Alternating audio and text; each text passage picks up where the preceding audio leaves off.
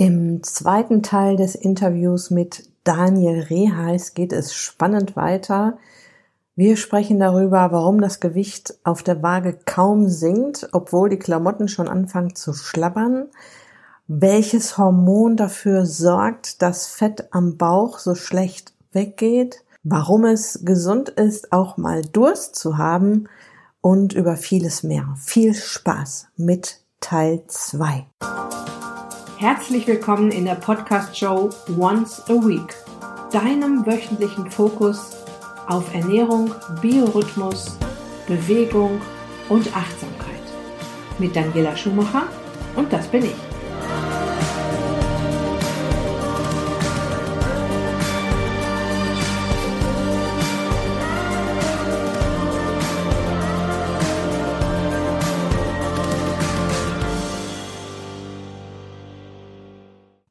Dem Wasserthema wird es übrigens demnächst eine eigene Episode geben. Dazu habe ich ähm, den Vortrag meines Dozenten Leo Primbo mir rausgesucht.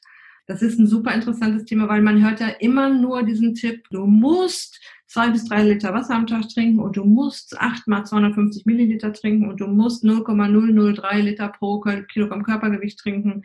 Ich gebe schon immer so diesen Quick, diesen schnellen Tipp, trink, wenn du Durst hast und dann eine große Portion und dann erst wieder, wenn du Durst hast. Genau, bis zur Sättigung und dann nochmal ein, zwei, drei Schluck drüber. Viele Menschen sagen, ja, aber wenn ich genug trinke, ich merke genau, wenn meine Konzentrationsfähigkeit nach unten geht, wenn ich was trinke, dann geht es mir besser, wenn ich was esse, dann geht es mir besser. Ja, das mag vielleicht stimmen, aber das ist ein Zeichen dafür, dass man metabol nicht flexibel ist, dass man nicht gut sein Wasser regulieren kann, dass man nicht gut aus Fett Energie gewinnen kann. Und das ist dann etwas, was man trainieren muss. Mhm. Also etwas, was ich den Sportlern beibringen muss, dass das Training etwas ganz anderes ist als der Wettkampf. Mhm. Training versucht man an seine Grenzen zu gehen, damit man besser wird. Und das tut man natürlich im Wettkampf genau nicht. Aber die meisten Sportler trainieren genauso, wie sie den Wettkampf machen, von Flüssigkeit und Nahrungsaufnahme her. Und das ist natürlich nicht optimal. Richtig. Dann ja. wird man nicht besser, dann bleibt man in seinem metabolen Schema und dann trainiert man zwar den Muskel, aber nicht sein metaboles System. Mhm, ganz genau. Ja, ich sehe das bei meinem Mann, der macht das äh, richtig. Der trainiert also ähm, für einen Marathon und äh, ist tatsächlich auch schon ohne Wasser losgelaufen und äh, isst dann auch kaum was. Und äh, wenn er dann im Wettkampf ist, dann geht es natürlich genau umgekehrt. Dann hat er überall seine Pullen stehen, wo seine ganzen Sachen drin sind, die er dann so braucht, um dann auch richtig Gas zu geben. Ja, das ist für mich auch immer lustig, wenn ich bei meine, meine Hausberge da abgehe, wie gesagt, die 1000 Höhenmeter. Wow. Ich da immer mit leichtem Schuhwerk herum und, und keine Wasserflasche. Und die Leute denken immer, der ist verrückt. aber, aber für mich ist es lustig, wenn ich die sehe, so ein richtiger Reinhold Messner Expeditionsausrüstung mit Stöcken und, und Spezialrucksack und 10 Liter Wasser und Proviant für 10 Tage und klobigen hochalpinen Kletterschuhen. Also das ist eigentlich, das haben wir so das Bild, das ist so, was man tut, bevor man auf den Berg geht. Frühstückt man nochmal ordentlich und genug Proviant dabei. Wasser muss immer absolut ausreichend dabei sein, weil man könnte ja verdursten. Und das, eigentlich ist es genau verkehrt rum. Ja, genau. Ähm, ich habe noch eine Frage, die mal gucken, wie du mir das jetzt erklären würdest. Also ich habe manchmal Phänomen bei Menschen, die ändern ihre Ernährung, bewegen sich mehr. Man sieht erstmal auf der Waage und auch später, es geht dann auf der Waage erstmal viel langsamer als das, was am Körper passiert. Die messen jetzt nicht ihre Umfänge, aber die merken, die Kleidung wird lockerer und die Umfänge verändern sich, aber auf der Waage sieht man nicht so viel. Das kann ja jetzt nicht damit zu tun haben, dass sie sich ein bisschen mehr bewegen und ein bisschen mehr Muskulatur aufbauen. Doch, doch.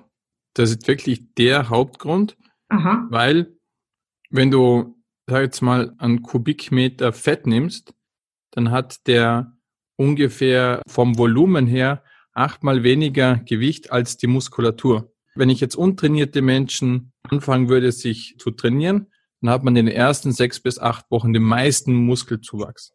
Mhm. Nachher wird es dann richtig schwierig. Und Muskulatur wiegt viel, viel, viel, viel mehr im Volumenverhältnis als das Fett. Ist das echt so viel? Ja, das ist, das ist echt so viel. Mhm. Eine Erklärung, Dankeschön. also, ähm, es ist auch so, Menschen sind da ganz unterschiedlich. Wir haben Programme in uns gespeichert. Das hat mit Epigenetik zu tun, wie viel hat Mama gewogen und Opa und Oma und so weiter. Das heißt, wir kommen immer auf oder meistens auf ein Plateau, wo wir merken, da geht's jetzt nicht weiter. Dann dauert es lange, bis der Körper bereit ist, noch mehr Fett abzugeben, weil das die Evolution will das ja nicht, die will ja so viel speichern wie möglich. Das ist ein, oft ein längerer Prozess, der über Monate und vielleicht ein Jahr geht, wo man vor allem die Schilddrüse überreden muss, dass es total okay ist, noch mehr Fett auszugeben. Der Energieminister. Ja. Du hast ja gerade schon so ein bisschen erklärt, warum wir so, so, so schlecht am Bauch ab, beziehungsweise nee, du hast eigentlich erklärt, warum wir am Bauch zunehmen, aber warum nehmen wir auch am Bauch so schlecht ab? Also es ist ja zu beobachten, dass Menschen, ich sag mal, die kommen von wirklich einer hohen Gewichtszahl, ähm, überall, zu, man sieht zuerst im Gesicht, an den Armen, an den Beinen und äh, zum Schluss am Bauch, ist das tatsächlich die Geschichte, ähm, dass das unser Hauptfettspeicherort immer war oder dass da die, der Körper am liebsten sein Fett lagert. Ähm, hat das damit zu tun? Ja, es hat, es hat vor allem auch mit Cortisolresistenz zu tun. Unsere Gesellschaft ist eine Stressgesellschaft und je mehr Stress ich ausgesetzt bin, umso mehr speichert der Körper Fett am Bauch und umso weniger gibt es her. Das ist nicht eine absolute Wahrheit, das kann auch die ein oder andere vererbte epigenetische, genetische Komponente haben, aber das ist der Hauptgrund sicherlich. Hm. Ich habe das irgendwo bei euch gelesen, dass ihr sogenannte Fresstage empfehlt. Ja, also grundsätzlich sollte der Körper nie das Gefühl haben, jetzt geht's mir an Kragen wenn die durch äh, schlank hungern und dem Körper suggerieren, jetzt haben wir einen richtigen Mangel, schaltet er in Sparmodus und der kann mitunter viele Monate andauern, komme ich dann teilweise wirklich schwer wieder raus und das sollte ich nicht tun. Also es spielt gar nicht so sehr die, die, die Menge eine Rolle und ich versuche mir nie Stress zu machen wegen Essen. Mhm. So bin ich ja kein Fan von Kalorienzellen und so weiter und intermittierendes Fasten, da denken die Leute immer, ach, was ist das, 16 Stunden vorher, nachher, na, das ist mir zu kompliziert. Aber ich kann auch einfach 19 Mal pro Woche essen, wann auch immer ich will oder weniger. Und das macht es dann eigentlich dann wieder einfach. Dann, da muss ich mich nicht nach einem Plan halten. Ich bin nicht so der Plan-Fan. Vielleicht manche Menschen brauchen das, aber ich finde es nicht so gut.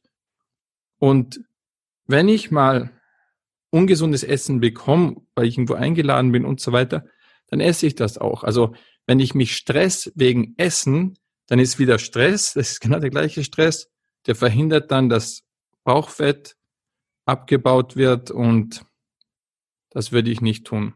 Hm.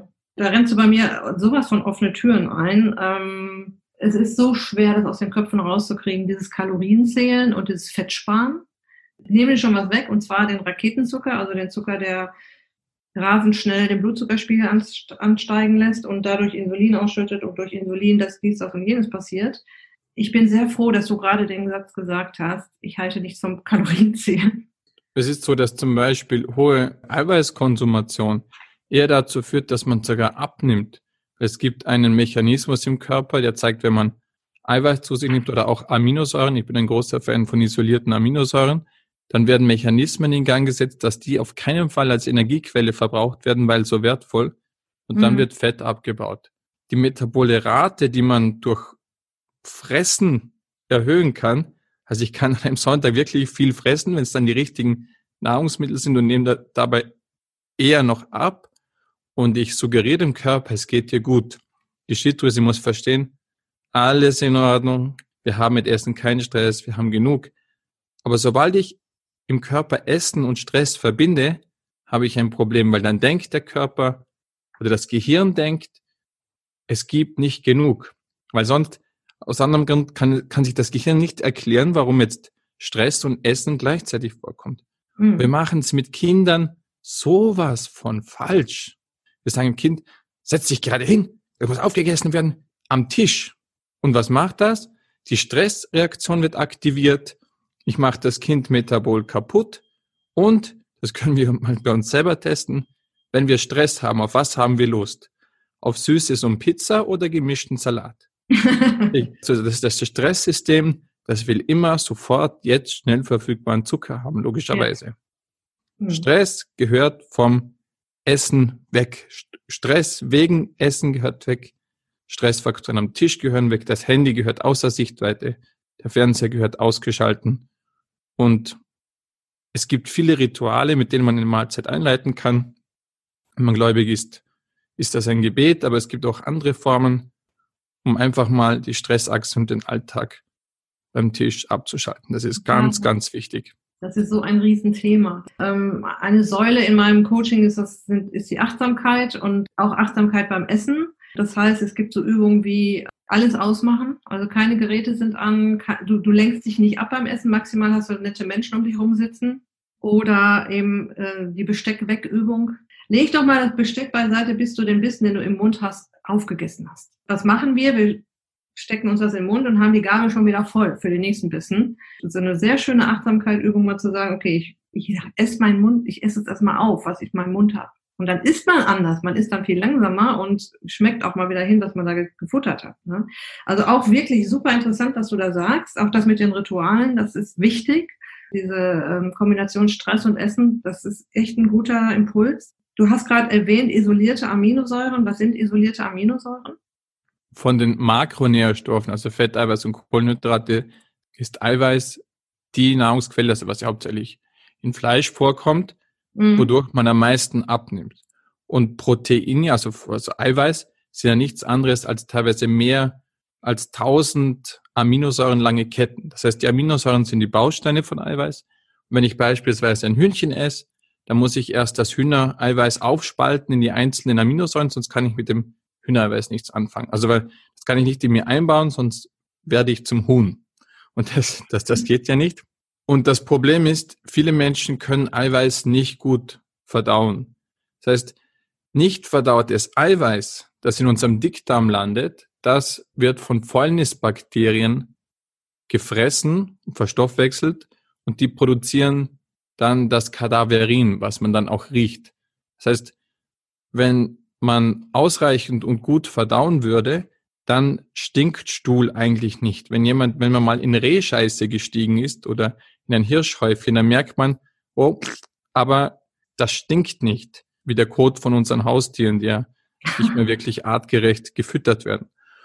Und das ist insofern ein Problem, nicht nur weil es nicht gut riecht, sondern weil da andere Stoffe produziert werden, die nicht gut für uns sind. Man nennt das enterale Autintoxikation, also Selbstvergiftung vom eigenen Gärkessel aus.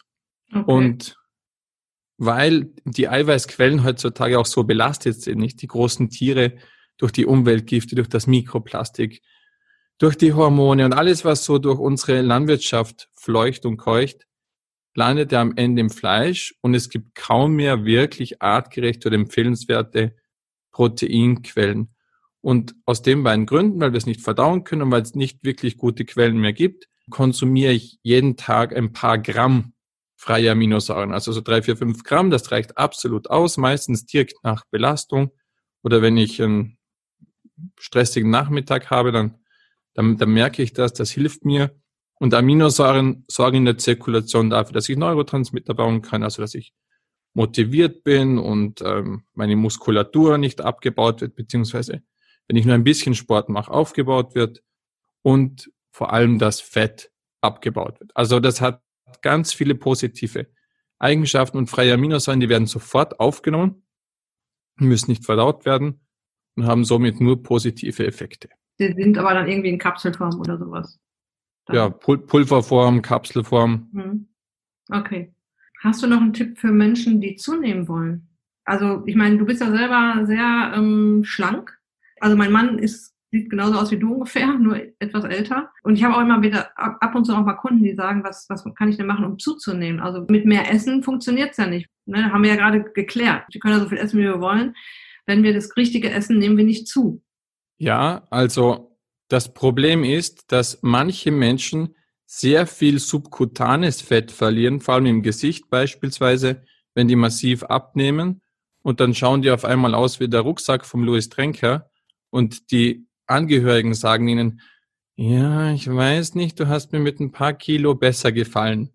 Oder es sind Menschen schon richtig mager und sagen, ich will nicht Ernährung umstellen, ich will keine Darmsanierung machen, ich will nicht noch mehr abnehmen. Aber um das geht's nicht, sondern es geht immer darum, um fettfreie Muskelmasse und Menschen sollten nie im Hinblick auf Zunehmen essen. Also dann mhm. denken, no, jetzt esse ich mehr Kohlenhydrate, jetzt esse ich mehr äh, oder halt schlechte Kohlenhydrate, jetzt esse ich mehr Zucker und so, damit ich ein bisschen zunehme. Weil das ist das falsche Zunehmen. Das wird dann proinflammatorisches Fett. Wenn ich Gewebe zunehmen will, also subkutan unter der Haut, so dass ich schön aussehe, dann muss ich, brauche ich erst mal einen kompletten Querschnitt durch alle Vitamine und Mineralstoffe, vor allem B-Vitamine. Dann brauche ich Kollagen aufbauende Substanzen. Das kann zum Beispiel Kollagen direkt sein als Proteinquelle, weil Kollagen stimuliert die körpereigene Kollagensynthese. Dann brauche ich vor allem Silizium. Das äh, kriege ich aus guten Ackerschachtelhalmextrakten oder da gibt's einige Präparate auf dem Markt und natürlich alle Mineralstoffe. Ein wesentlicher Faktor, den man auch nicht vergessen darf, für Luxusgüter, also sprich schöne Haut, Haare, Nägel und so weiter, ist die Schilddrüse verantwortlich und dafür brauchen wir Jod und Selen. Mhm. Das sind so die wesentlichen Faktoren, die man beachten muss und was auch ganz gut funktioniert, sind freie Aminosäuren. Wenn man sich bewegt, Krafttraining macht, ausreichend freie Aminosäuren konsumiert, alle Vitamine und Mineralstoffe, einfach B-Vitamine, Kollagen und ausreichend Silizium und für die Schilddrüse Jod und Selen. Nochmal mehr und das mindestens 300 Mikrogramm, sowohl Jod als auch Selen, dann klappt das, aber das dauert schon einige Monate, bis man da viel Gewebe aufbaut, aber den ersten Effekt sieht man schon eigentlich nach Tagen. Mhm. Das geht relativ flott. Heftig. Das für die Leute, die zunehmen wollen. Die müssen halt einfach ein bisschen Krafttraining machen, einen Stimulanz, dass der Körper weiß, okay, ich sollte Gewebe aufbauen und dann ihm alles zuführen, was er dafür braucht. Aber um keinen Fall mehr essen, als man Hunger hat und vor allem nicht Kohlenhydrate oder halt kurzkettige Kohlenhydrate. Es gibt schon auch gesunde. Ja, klar. Mhm. Aber viele Menschen denken dann, ach, ich esse jetzt mal einen Snickers. Ich bin ja so dünn. Ja, ja, das gibt's. Es gibt auch viele Ernährungswissenschaftler, die Sportler, die ein bisschen mehr Masse wollen, gerade beim Tennis zum Beispiel, die haben da Schokoriegelquerschnitt empfohlen. Okay. Muss sich kaum vorstellen, aber das ist sehr weit verbreitet. Ich möchte zum Schluss noch auf ein Nahrungsergänzungsmittel kommen. Das hat jetzt nicht direkt was mit dem Abnehmen zu tun, aber auf jeden Fall mit der Gesundheit. Und da geht es um Lactoferin, das ich immer im Haus habe und was ich auch meinen Kunden empfehle, das sich auf Lager zu legen für schlechte Zeiten quasi, weil es halt, ja, am besten du erklärst mal kurz, was Lactoferin ist. Und man kriegt es ja an vielen Stellen und ich habe mich jetzt letztendlich für euer Lactoferin entschieden. Als es mit Corona losging, war es ehrlich gesagt auch überall ausverkauft. Ja. Die Leute haben sich anscheinend erkundigt und plötzlich war überall Lactoferin ausverkauft. Ihr habt das auf eurer Website auch so schön erklärt, was ihr da äh, anders macht, aber vielleicht einfach mal nochmal kurz als kleiner Nahrungsergänzungstipp, auch jetzt für, um das Immunsystem zu stärken. Wir kommen jetzt in diese angeblich zweite Corona-Welle rein. Ob die kommt oder nicht, wissen wir ja noch nicht. Was ist an Lactoferin so besonders und ähm, was macht eures so besonders? Also Lactoferrin ist Teil des körpereigenen Immunsystems und es heißt Lacto, weil es vor allem in Muttermilch vorkommt und Ferrin, weil es ein, der beste Eisenumverteiler ist. Also eigentlich ist es ein Transferin, ein Eiweißteilchen, das Eisen transportieren kann, aber es gehört zum angeborenen Immunsystem. Und man bekommt es vor allem über Mama, über die Muttermilch, weil ein Neugeborenes kein ausgereiftes Immunsystem noch hat. Und das ist als so Universalunterstützung gegen Bakterien, Viren, Pilze. Darum wirkt es beispielsweise auch gegen Covid-19 und andere Infektionen. Das heißt, es ist so ein Universalschlüssel, gegen den es auch keine Resistenzen gibt. Und wir haben uns ja vor über zehn Jahren mit dem Mikrobiom beschäftigt und dort haben wir erkannt, dass es ziemlich schwierig ist, 30.000 Arten untereinander zu, unter, zu unterscheiden und wie, wie die miteinander wirken. Und dann haben wir eine Studie gesehen, die gezeigt hat, dass Lactoferrin in der Lage ist zu unterscheiden zwischen potenziell gefährlichen Bakterien und den guten. Und dann wusste ich, okay, das ist die Medizin der Zukunft. Und dann haben wir uns lange damit beschäftigt und festgestellt, dass die einzigen Produzenten von Lactoferrin Molkereien sind, weil aus menschlicher Milch ist ja schwierig herzustellen, so viel gibt's da nicht. Also klaut man es aus Kuhmilch, weil Kuh und Mensch Lactoferrin sind fast identisch und das kann einen menschlichen Rezeptor andocken. Das heißt, es wirkt im menschlichen Körper ganz ähnlich. Und alle Produzenten waren Molkereien und die haben sich über die Qualität nicht viel Gedanken gemacht. Also die haben das einfach extrahiert und getrocknet und fertig. Aber Lactoferrin, es sieht aus wie ein Schmetterling, ist auch ein bisschen eine Diva, weil wenn es aus der Milch kommt, ist es schon verbraucht sozusagen, hat es 90 Prozent seiner biologischen Aktivität eingebüßt. Ja, Milch ist ja nicht steril. Das mhm. heißt, alle Bakterien und, und Substanzen, die dort vorkommen, werden gebunden und gegen die kämpft Lactoferrin. Und wenn man es extrahiert, dann muss man nicht nur ein reines Pulver produzieren, sondern man muss das Molekül selbst, das Teilchen muss man sauber machen von allen Bakterien und Teilchen, die da dranhängen. Und da sind wir die Einzigen, die das machen. Also wir haben gerade ein neues Werk im Bau, das ist schon fertig. Und das wird ab Oktober wahrscheinlich nochmal eine ganz neue Qualität von Lactoferrin bieten. Also wir haben jetzt schon mit Abstand das aktivste auf dem Markt und ab Oktober, ich kann nicht genau sagen, wie viel aktiver es wird, aber es wird nochmal um Welten besser, weil wir komplett neues Werk gebaut haben, Technologie nochmal verbessert haben und dann traue ich mich sagen, dass wir mit großem Abstand, was Lactoferrin angeht, die Qualitätsmarktführerschaft weltweit haben. Also ich finde es, ähm, also Hut ab, dass ihr das macht, dass ihr euch darum kümmert, dass ihr sowas auch rausbekommt, dass ihr das nicht einfach auf den Markt schmeißt nach dem Motto, guck mal hier, Lactoferrin kauf und äh, sieh zu, dass du damit klarkommst. Ich erkläre Lactoferrin immer, es ist wie ein Antibiotikum nur in gut, wirkt wie ein Antibiotikum, nur eben nicht nur bei Bakterien, sondern auch bei Viren, Parasiten und allem, was der Körper sich so auseinandersetzen muss. Hat keine Nebenwirkungen. Es ist ja eben, wie, wie, du schon gesagt hast, auch in der Muttermilch in großen Mengen enthalten, um das Baby zu schützen. Das ist für mich so ein MacGyver, ne, das Lactoferrin. Also wenn ich ja. irgendwie merke, also wenn ich irgendwas bekomme, wo ein Arzt mir ein Antibiotikum verschreiben würde, nehme ich sofort Lactoferrin. Sofort in der Minute, wo ich es merke, und ich habe das jetzt auch zur Hand, zack, werfe ich das ein. Manchmal muss ich es auch gar nicht großartig weiternehmen. Nach zwei, drei Tagen ist das dann verschwunden. Oder wenn ich dann ich weiß gar nicht, wann ich das letzte Mal eine Erkältung hatte, aber nehme mal an, ich würde eine Erkältung kriegen. Ich weiß, wenn ich Lactoferrin nehme, dauert es nicht so lange und die Symptome kommen nicht so raus. Ja. ja. Und auf der letzten Lactoferrin-Konferenz in Lima hat ein japanisches Forscherteam sogar Forschungsergebnisse präsentiert, die zeigen, dass Lactoferrin sogar die Fettverbrennung anregt. Netter Nebeneffekt. Und nicht zu vergessen, Frauenthema, Eisen.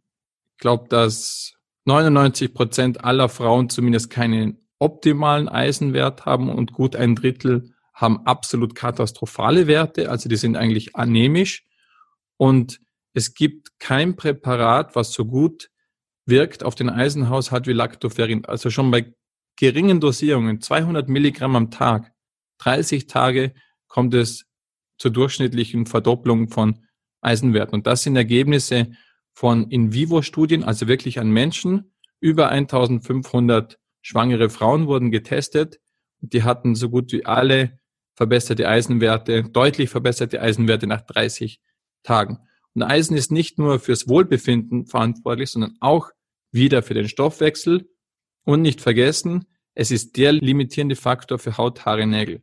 Das mhm. heißt, wenn es darum geht, Haut, Haare, Nägel aufzubauen oder die zu erhalten, dann ist Eisen ganz wichtig und da hilft Lactoferrin auch immens.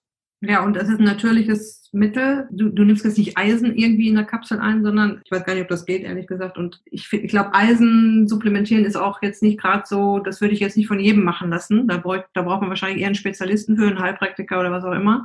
Das ist eines der wenigen Supp Supplemente und auch intravenös, was man in mich nicht reinbekommt, freies Eisen. Weil das ist so stark reaktiv und hat so viele Nebenwirkungen, auch wenn man es nicht merkt. Das ist neben äh, Whey-Protein und Sojaproteinpulver ist freies Eisen das Supplement, was ich nicht nehme. Welches Protein empfiehlst du? Wenn ich Protein nehme, dann gibt es drei, die ich bisher interessant gefunden habe. Das ist einmal Hanfprotein, das sehr verbreitet ist, das ist vertretbar. Dann ähm, gibt es ein Mandelprotein mittlerweile. Und das natürlich auch artgerecht. Und es gibt Golden Chlorella. Gibt es eine Schweizer Firma, die macht aus einer Chlorella-Alge, die kein Chlorophyll produziert, das ist dann so golden, ein Pulver und das hat auch über 50 Prozent Protein. Das ist ähm, empfehlenswert. Und Hanf ist ja kein Samenprotein wie andere, sondern es ist Fruchtfleischprotein. Okay. Und was hältst du so von Erbsenprotein und ähm, so in die Richtung? Ja, das ist natürlich ähm, das billigste Protein. Okay. Allerdings, wenn ich Eiweiß, sprich Protein konzentriere, dann habe ich immer eine Konzentration von Umweltgiften. Das heißt, alle Spritzmittel, alles Mögliche, was im Acker vorkommt, wird auch in dem Pulver konzentriert. Und selbst wenn das ein Bioprotein ist aus dem Himalaya oder aus irgendeiner natürlichen Region, dann gibt's immer noch die eigenen Pflanzengifte, wie zum Beispiel Saponine, Lektine, vor die Saponine, die ja für den Darm wirklich nicht gut sind, die werden da drin konzentriert. Also beispielsweise habe ich in pro Kilo Sojaprotein habe ich ungefähr 10.000 Milligramm an Saponinen und der Mensch sollte am Tag nicht mehr als 80 konsumieren. Ich konsumiere jetzt nicht ein Kilo Sojaprotein, aber wenn da 10.000 Milligramm pro Kilo drinnen sind und ich darf nur 80, dann überschreite ich die Schwelle hier relativ schnell. Okay, sehr guter Tipp mit den drei Proteinsorten. Sehr schön. Zum Schluss noch mal kurz zu deinem Buch. Werde wieder Mensch. Kannst du meinen Zuhörerinnen und Zuhörern noch mal, ich werde das natürlich verlinken, klar, das wird in den Shownotes stehen, das wird auf der Beitragsseite zu dieser Episode stehen, wie du da rankommst. Aber kannst du den Leuten noch mal sagen, ähm, für wen ist das Buch genau richtig? Also wer sollte jetzt die Ohren spitzen und sagen, das ist genau mein Buch, das muss ich mir holen? Also grundsätzlich gibt's kein vergleichbares Buch und es ist ein Standardwerk für den artgerechten Lebensstil. Und das ist mir ganz wichtig. Wir vertreten keine spezielle Lehre, sondern wir versuchen einfach wissenschaftlich zu zeigen, was wäre für den Menschen optimal und nicht, was, was wir uns äh, ausdenken oder was unsere Philosophie ist, sondern was hat die Evolution in unsere Gene gemeißelt. Von daher ist es aus meiner Sicht ein Standardwerk für alle, weil es ein, eine Guideline ist für artgerechtes Leben und wir sollten alle versuchen, so artgerecht wie möglich zu leben. Und dann gibt es natürlich viele Wirkmechanismen, die wir genau beschreiben, also den Darm, mhm. die Schilddrüse, Cortisol, das Stresshormon. Und von daher ist es ein gutes Nachschlagewerk, auch für die Menschen, die sagen, ach, ich lese jetzt äh, nicht so schnell 350 Seiten durch. Aber wenn man jetzt mit der Schilddrüse ein Thema hat, kann man auch nur das Kapitel isoliert nehmen. Das heißt, es ist natürlich auch etwas für Kochbegeisterte. Ich denke, die Rezepte sind doch gut gelungen. Und das kann ich auch machen. Ich sag, wenn ich sage, Theorie interessiert mich gar nicht, kann ich es auch als reines Kochbuch verwenden. Wäre ein bisschen schade, weil es eigentlich nur ein kleiner Teil davon, aber ich denke, es ist für jeden was dabei und er ist ein ordentlicher Wälzer geworden und war viele Jahre härteste Arbeit. Wahnsinn. Ja, also ich, ähm, wie gesagt, ich kenne ja den Vorgänger. Ich liebe das. Das ist auch ganz abgewetzt. Da sind auch überall so kleine Zettel drin, wo ich mir was gemerkt habe oder mein Mann sich was gemerkt hat oder wo wir ein Rezept gekocht haben. Wir haben sogar das Bierkochbuch ein zweites Mal gekauft, weil das erste angebrannt ist auf, auf dem Gasherd. Das war zu nah an der Flamme. Und zack, war es angekokelt. Ja, feuerfest ist es nicht. Auch ja, das ist, wäre noch mal jetzt noch ein Vorschlag, ne?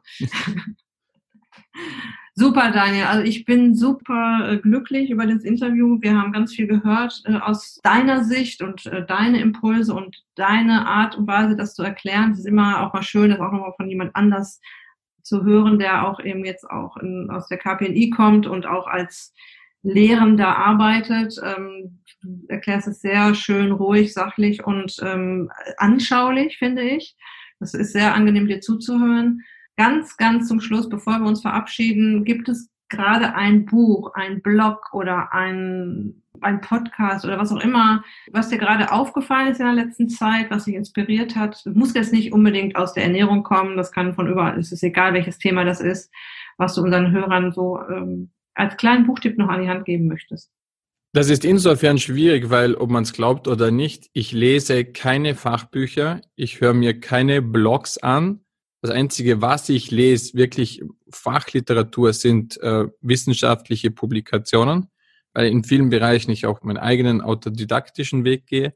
Und wenn ich Zeit habe zu lesen, und ich nehme in letzter Zeit relativ viel zu lesen, lese ich Weltliteratur. Und das kann ich wirklich jedem empfehlen. Lesen Sie weniger Fachliteratur, lesen Sie mehr Weltliteratur. Ich lese gerade von äh, Daniel Kehlmann, Tüll, wer sich, ähm, da sollte man sich ein bisschen mit dem Dreißigjährigen Krieg auskennen, sonst könnte es ein bisschen zähe Literatur werden. Aber er ist zum Beispiel so ein Autor, der einem neue Horizonte eröffnet. Mhm. Und wenn man wirklich gute Weltliteratur liest, bekommt man einen anderen Blick auf die Dinge. Das ist auch ein guter Stressreduzierer. Man nimmt Sachen gelassener, man wird weltoffener und das ist ganz grundsätzlich was Wichtiges, um abzunehmen, gesund zu sein. Und das ist mein Literaturtipp oder mein Buchautor-Tipp. Lesen Sie Daniel Kehlmann, Kehlmann vielleicht fangen Sie an mit seinem Klassiker Die Vermessung der Welt. Genau, das, das, das wäre mein Tipp. es gibt ganz, ganz viele, mein Gott, na, wie viele, es gibt so viele gute Bücher, so viel Weltliteratur. Die Vermessung der Welt steht auch in unserem Regal, hat allerdings mein Mann gelesen. äh, ja, also es ist ein super Schlusswort von dir gewesen. Ähm, weltoffener zu werden, dann äh, werden auch die eigenen kleinen, ich sag mal, in Anführungsstrichen kleinen Probleme auch nicht mehr so riesig. Ne, wenn man sich auch mit der ganzen Welt mal so ein bisschen beschäftigt und auch runterkommt. Super Schlusswort. Ich danke dir sehr, sehr für das Interview, für deine Zeit. Sag erstmal Tschüss, bis zum nächsten Mal. Danke, Daniela. Freue mich. Bis dann. Tschüss. Bis dann. Ciao. So, ich hoffe, du konntest dir eine Menge Impulse aus diesen beiden Interviewteilen mit Daniel Reheis mitnehmen. Alle Infos zu Daniel, dem Werde wieder Mensch Buch und der Firma Artgerecht findest du auf der Beitragsseite zu dieser Episode. Daniel hat ja am Anfang des ersten Teils die aus seiner Sicht drei Hauptverantwortlichen für Übergewicht aufgezählt, unter anderem auch den sofort verfügbaren Zucker beziehungsweise die Kohlenhydrate in der Nahrung. Und ich habe diesem Zucker ja einen eigenen Namen gegeben, der heißt Raketenzucker, weil er halt den Blutzuckerspiegel steil ansteigen lässt. Und wenn du wissen willst, wo du da stehst, wie viel Raketenzucker oder ähm, sofort verfügbaren Zucker du in deiner Nahrung hast, denn es geht da nicht nur um Süßigkeiten, ähm, habe ich eine wunderbare, kostenfreie Liste für dich erstellt. 88 Lebensmittel, die dir täglich die Figur versauen. Dort habe ich so typische Ernährung während eines Tages aufgeführt, äh, ein bisschen auch sortiert nach Frühstück, ähm, Snacks und Mittagessen oder auch im Restaurant und es gibt auch eine freie Seite, wo du dir deine eigenen Lebensmittel noch eintragen kannst und das Ganze umgerechnet in Zuckerwürfel. Deshalb heißt diese Liste auch die Zuckerwürfelliste, ähm, weil es halt sehr viel plastischer ist für uns, sich das Ganze mal umgerechnet anzusehen. So 100 Gramm Kohlenhydrate sagen einem nicht viel, aber wenn da steht, das sind 33 Stücke Würfelzucker, kann man sich das ein bisschen besser vorstellen. Es gibt ein Zuckerbarometer in der Liste. Das heißt, du siehst auf einen Blick, wo du stehst. Bist du noch im grünen Bereich? Bist du schon im dunkelroten Bereich? Und kannst auch gleich gucken, welche Lebensmittel dir da eventuell jeden Tag deine Zuckerbilanz verhageln. Okay? Also, großer Tipp, Zuckerwürfelliste, 88 Lebensmittel, die dir täglich die Figur versauen sehr augenöffnend und äh, passt sehr gut zu diesem einen Hauptverantwortlichen für Übergewicht. Die Zuckerwürfelliste findest du auf der Startseite meiner Website, aber auch im Beitrag zu dieser Episode ganz unten findest du auch ein Formular, wo du dir die bestellen kannst, kostenlos. Ich wünsche dir noch eine wunderbare Restwoche. Ganz liebe Grüße, dein Personal Coach für die Themen Gesundheit und Abnehmen, Daniela.